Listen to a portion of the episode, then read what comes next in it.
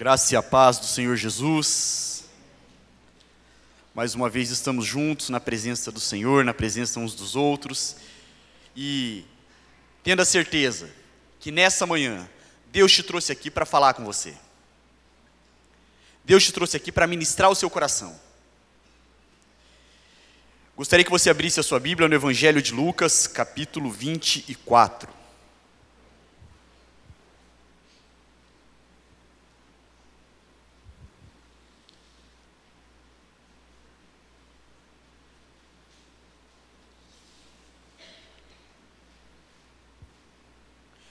Evangelho de Lucas, capítulo 24. A partir do verso 12, eu gostaria que você permanecesse com a sua Bíblia aberta e prestasse bastante, bastante atenção. Porque houve um domingo, após uma sexta-feira de densas trevas,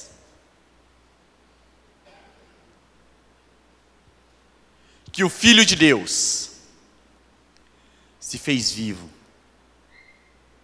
ressuscitou. Mas, antes de nós lermos o texto,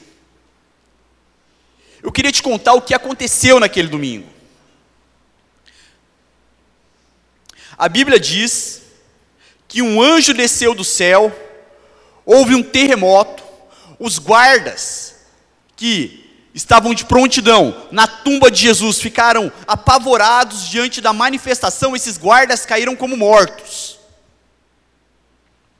A pedra pesadíssima que selava o sepulcro, ela continha um selo romano, sinal de maior autoridade, da maior potência bélica daquele momento. Essa pedra foi removida. Você pode imaginar o que essa informação poderia desencadear em termos políticos para Roma? Alguns homens que receberam a notícia de que a pedra foi removida, eles correram para o sepulcro. Quando chegaram lá, eles prestaram atenção no estado dos lençóis em que o Cristo havia sido envolto. A ideia que a Bíblia dá é que algo misterioso aconteceu lá. Jesus havia sido envolto por muitos metros de linho, cheios de óleo, de especiarias. Ele estava quase engessado, mumificado. Quem saiu de dentro daquela estrutura, atravessou o linho, deixou aquela estrutura oca, andou por 40 dias com os seus discípulos, comeu com eles, foi tocado por eles. Dos doze discípulos, onze morreram por afirmar que o Filho de Deus havia ressuscitado. Talvez homens como eles não morressem por uma mentira, mas por uma verdade. Pela verdade máxima de que o Filho de Deus havia ressuscitado, valia a pena morrer. No decorrer da história, foram vários os teóricos, historiadores, acadêmicos das áreas de humanas, cientistas sociais, que tentaram desmistificar a ressurreição de Cristo. Mas tem um teólogo, N.T. Wright, ele diz assim: se nós não cremos na ressurreição, nós também estamos tornando a igreja um lugar de educação e espiritualidade, ou seja, de moralidade e espiritualidade. A proposta de Jesus, do Cristo ressurreto, é outra: é vida. Porque esse Jesus foi posto em uma tumba aberta em uma rocha, de um homem rico onde ninguém havia sido posto. Os lenços nos quais ele foi envolto pesavam aproximadamente 50 quilos. É impressionante que existia uma guarda romana, e uma guarda romana tinha de 4 a 16 homens. Havia uma guarda romana fazendo a segurança do túmulo. E claro, como eu já disse, tinha o selo romano para garantir a inviolabilidade. Difícil falar isso, né? Daquele sepulcro. Nós, nós cremos no Cristo ressurreto. As curas de Jesus nos evangelhos não são nada mais que uma dramatização exterior da restauração da identidade humana que o evangelho do Cristo vivo, ressurreto promove. Citando alguns milagres de Jesus, o pastor Ed Renekiewicz, ele afirma que eles ilustram o propósito da redenção.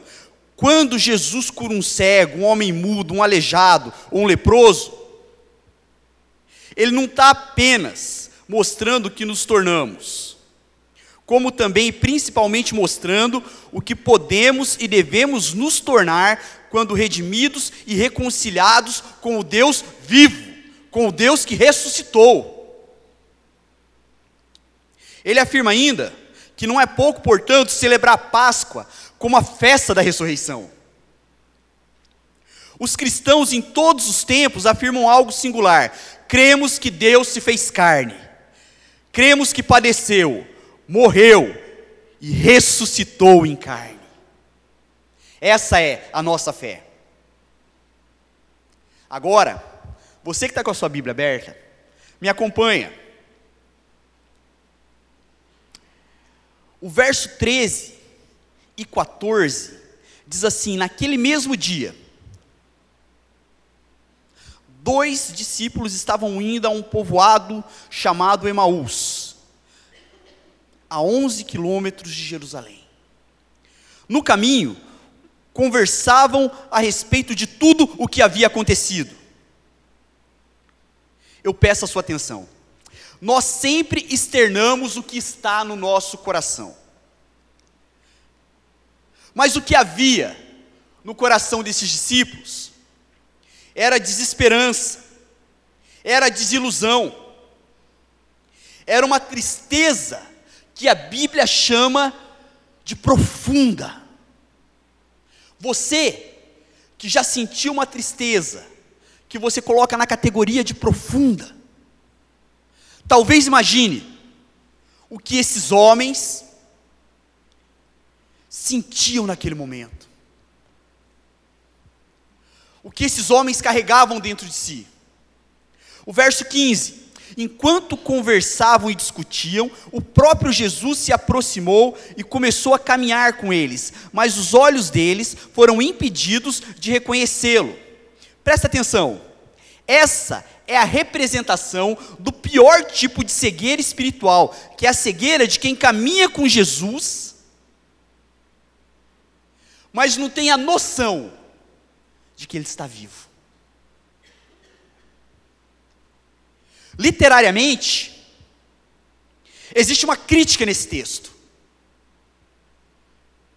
Porque ele pode falar de pessoas como eu e como você. Pessoas que talvez estão caminhando com Jesus. Mas que não têm vivido, usufruído da maravilha de saber que Ele é um Deus que não está morto, mas está vivo. Um Deus que fala com o seu povo. Um Deus que escuta o seu povo falar.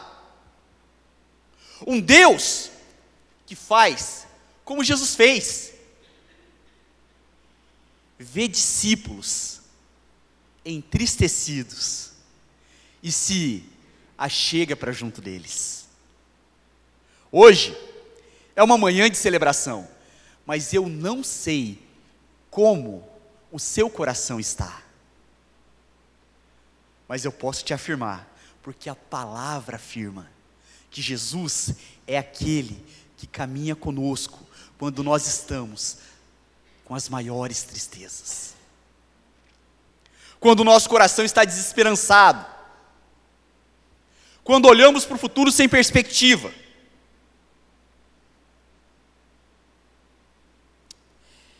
Perceba que o verso 15 diz assim: Enquanto conversavam e discutiam, o próprio Jesus se aproximou e começou a caminhar com eles, mas os olhos deles foram impedidos de reconhecê-lo. Verso 17: Ele lhes perguntou: Sobre o que vocês estão discutindo enquanto caminham? Eles pararam com os rostos entristecidos. Perceba que a dor no coração deles fica nítida. É uma fratura exposta na alma de quem acreditou que a esperança, que a solução, que o resultado das promessas, a resposta às promessas, havia chego. É a desesperança de quem depositou todo o seu coração numa verdade e viu essa verdade se esvaindo das mãos.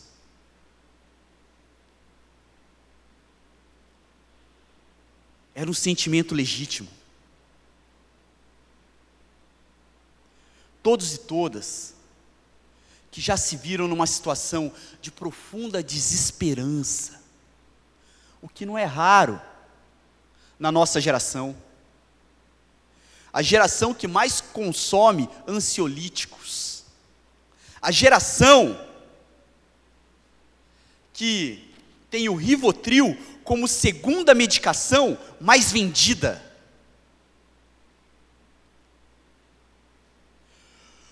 Uma geração que está assim entristecida uma geração que está assim desesperançada, uma geração que está assim precisando que o Deus vivo traga essa vida pulsante, transformadora, vivificadora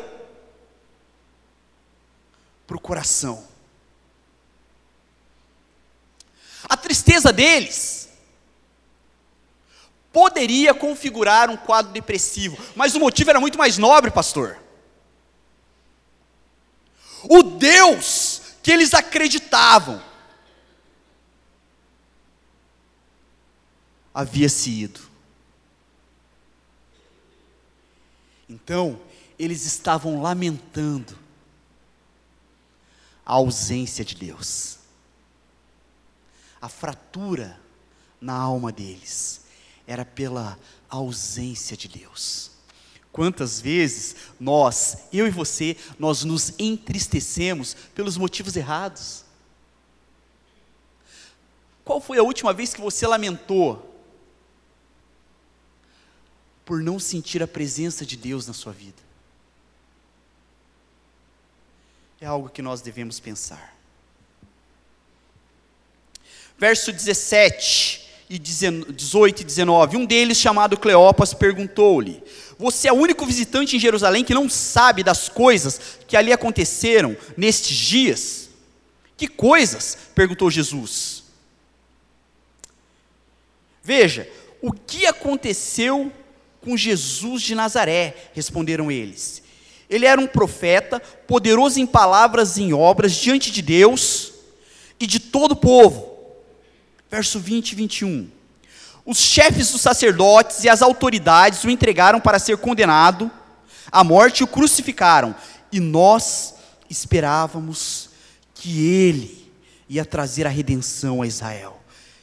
Hoje é o terceiro dia desde que tudo isso aconteceu.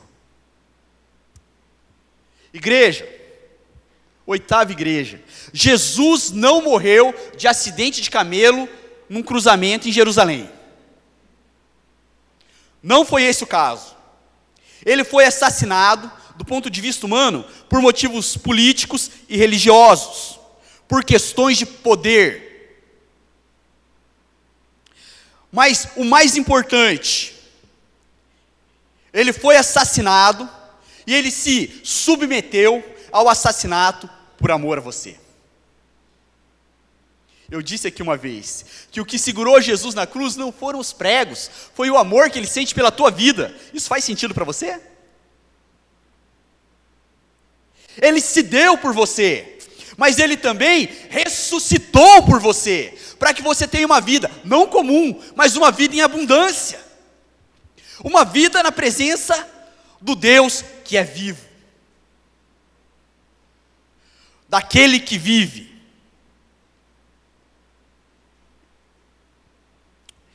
Verso 22, 23 e 24. Algumas das mulheres entre nós nos deram um susto hoje. Foram de manhã, bem cedo ao sepulcro, e não acharam o corpo dele. Voltaram e nos contaram ter tido uma visão de anjos, que disseram que ele está vivo.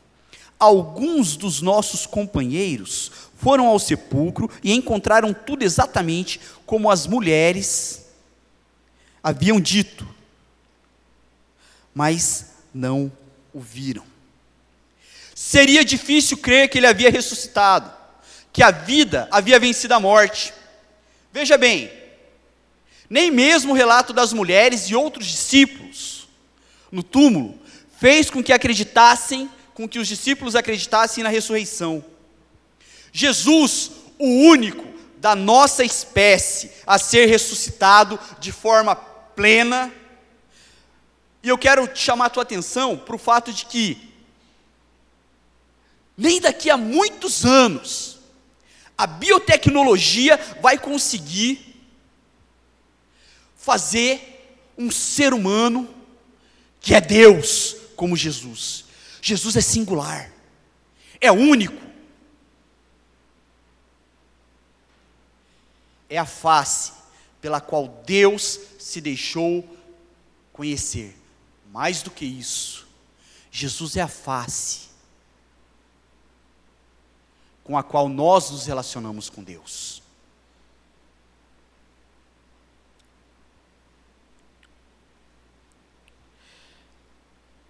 Paulo, conforme disse o reverendo Sidney no início, ele afirma que se Cristo não ressuscitou, logo a nossa fé é vã.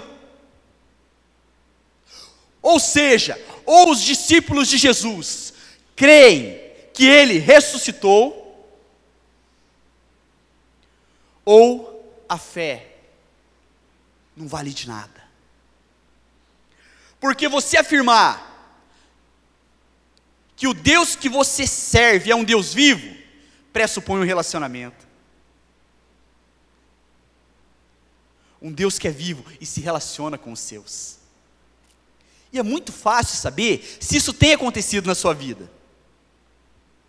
Você tem ouvido Deus falar com você? Quando você abre as Escrituras, você tem aquela certeza que o Espírito Santo está traduzindo aquele texto para o teu coração. Você tem aquela convicção de que o Senhor está conduzindo todos os seus passos você rasga o seu coração na presença desse Deus, porque você tem absoluta certeza que Ele está ali do seu lado, te ouvindo. Quando você está nos vales do seu casamento, quando você está passando pelos vales com os seus filhos, quando você está passando pelas dificuldades profissionais do seu trabalho, Você se dobra diante desse Deus e fala: Senhor, eu preciso de uma solução que um Deus morto jamais poderia me conferir, e só um Deus vivo, um Deus verdadeiro, um Deus real, pode trazer isso para o meu coração agora. Pessoas que têm intimidade com o Deus vivo, elas se rendem, elas se derramam na presença do Deus vivo porque Ele é vivo, Ele ressuscitou e Ele se relaciona.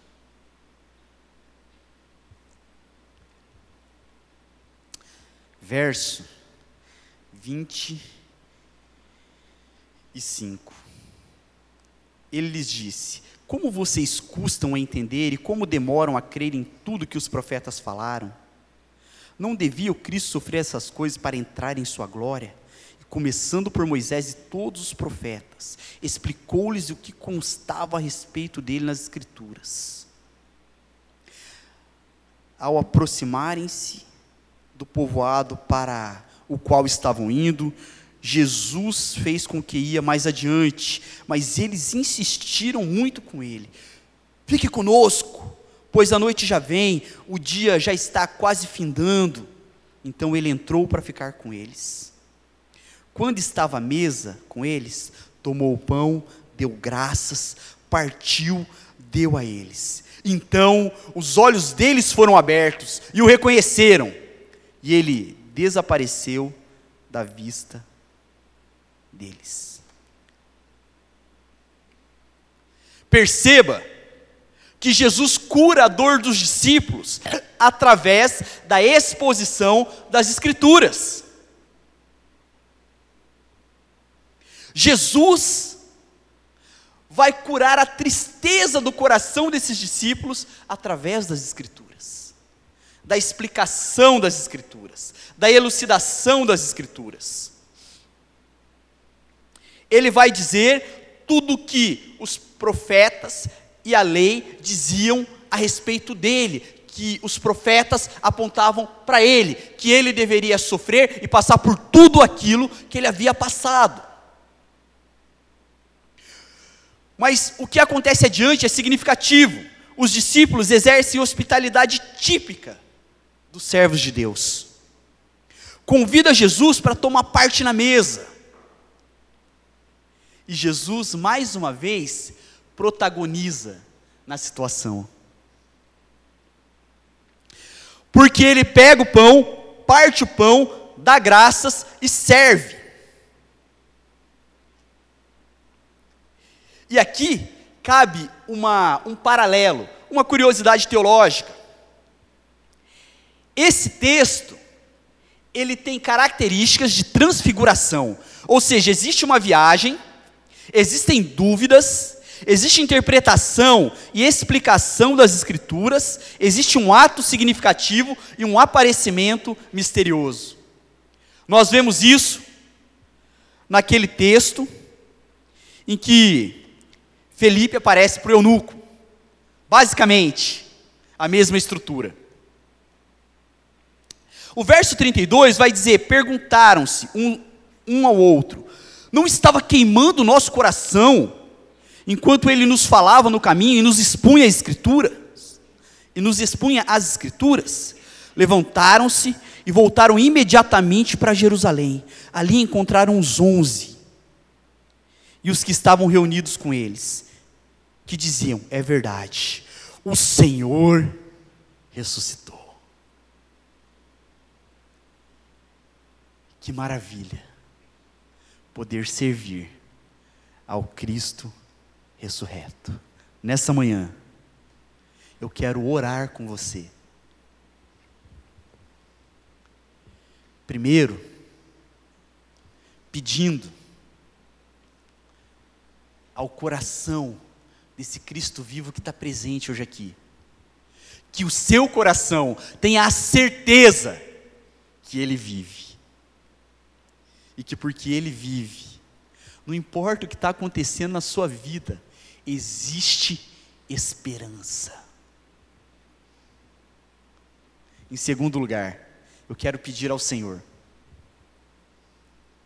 que gere no teu coração um desejo intenso pela presença, pela realidade de Deus na sua vida. E que quando falte, você sinta essa tristeza, ausência de Cristo a maior de todas as tristezas, separação de Deus, a maior de todas as tristezas. Então, se coloque em pé agora, vamos orar juntos.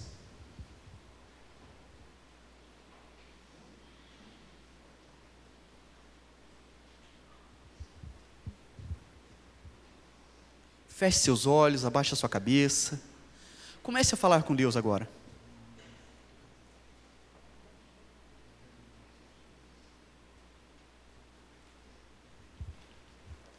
Fale com o Senhor.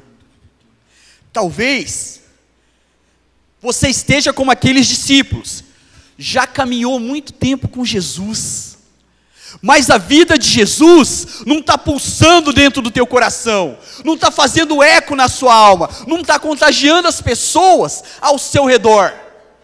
Talvez você caiu na rotina, na mesmice, e você até faz as suas orações,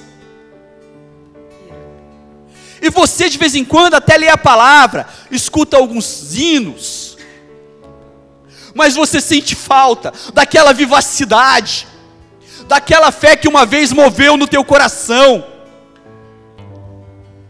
daquele desejo intenso por agradar o coração de Deus mais do que a si mesmo. Fale com Deus a respeito disso nessa manhã. Ele está presente, vivo, presente, te ouvindo agora.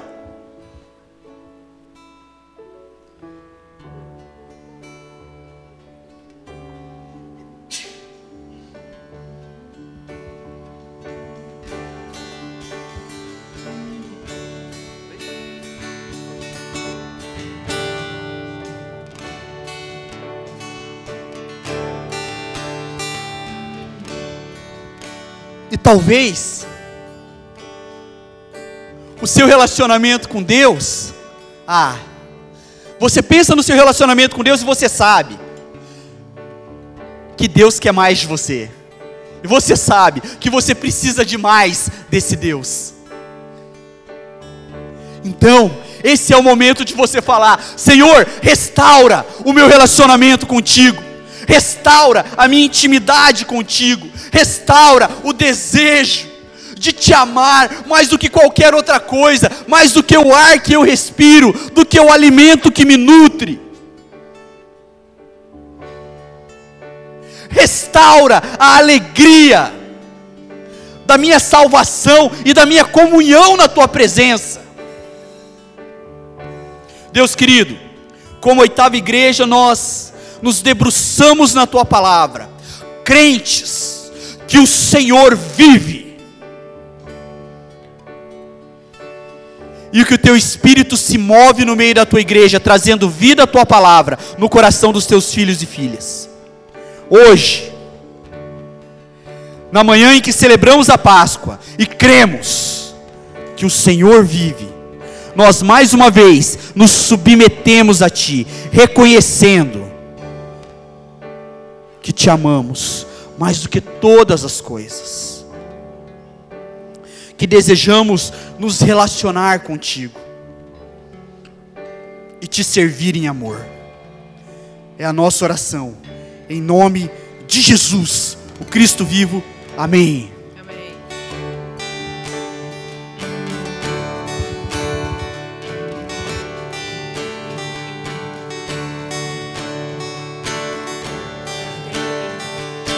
Tenho em mim um canto de vitória. E foi escrito por Jesus na cruz.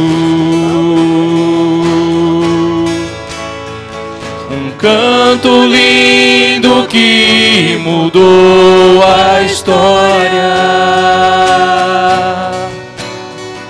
E que ao mundo em trevas trouxe luz.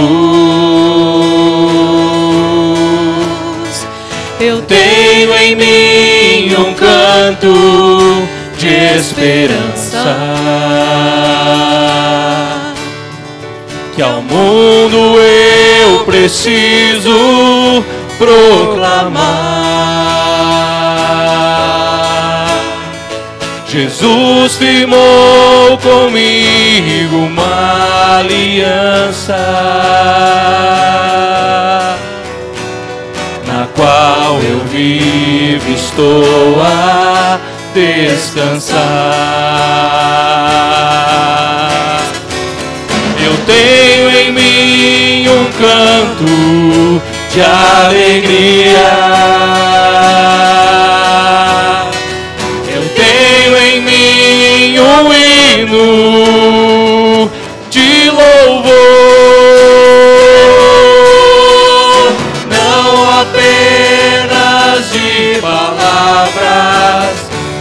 De vida e amor que testemunha a vitória do Senhor. Com meus lábios canto a verdade. Que o Rei Jesus em breve voltará. Virá com seu poder em majestade e com sua igreja em glória reinará. Eu tenho em mim um canto de alegria.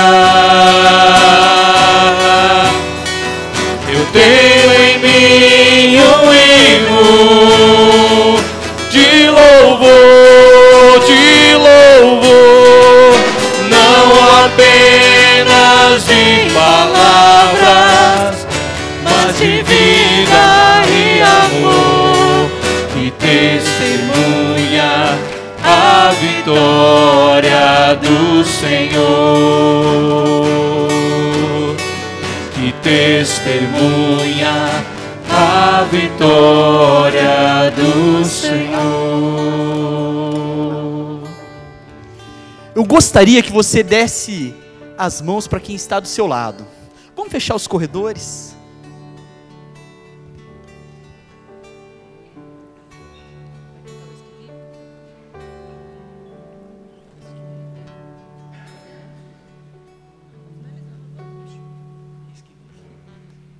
A festa na casa de Deus.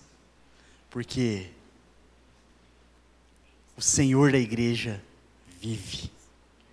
Baixa a sua cabeça. Vamos juntos orar. Deus querido, como filhos e filhas que te amam, que se alegram por poder servir-te, nós agradecemos por tamanha bondade e graça, pelo zelo e cuidado que o Senhor tem tido com os teus, por olhar para cada detalhe das nossas vidas,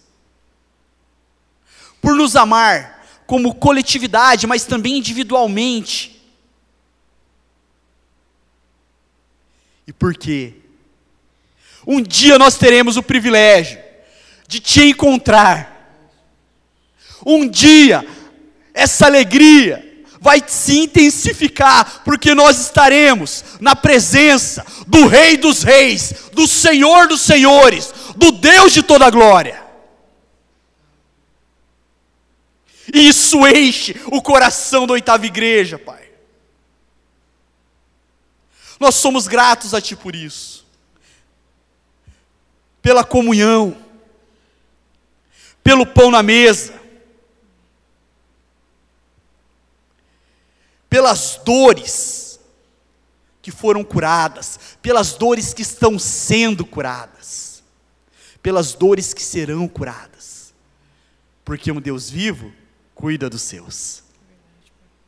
É com confiança que nós depositamos as nossas vidas diante de Ti, e que o Teu amor, a graça maravilhosa do Seu Filho ressurreto, Jesus, a comunhão, presença do Espírito Santo esteja conosco hoje e para todos sempre. Amém.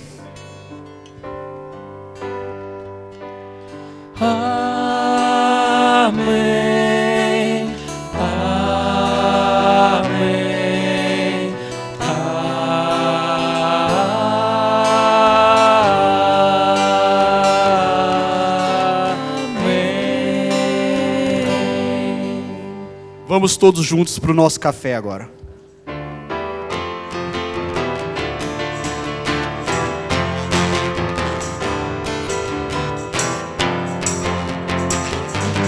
Eis que vive o meu redentor. O sepulcro está vazio, sobre a morte triunfou. Ele vive para sempre. Cristo vive, Cristo vive. Ele é o Alfa e o Ômega, o princípio e o fim. Lavou nossos pecados com seu sangue lá na cruz. Nós somos libertos, aleluia, aleluia. Maravilhoso Deus forte conselheiro, Pai da eternidade, Ele é o príncipe da paz. Seu reino é eterno. Aleluia, aleluia.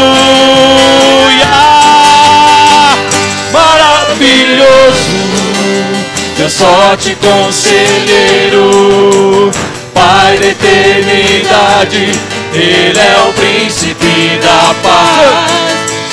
Ele vive para sempre, Cristo vive, Cristo vive, aleluia, Cristo vive está, aleluia, Cristo vive está. Aleluia, Cristo vive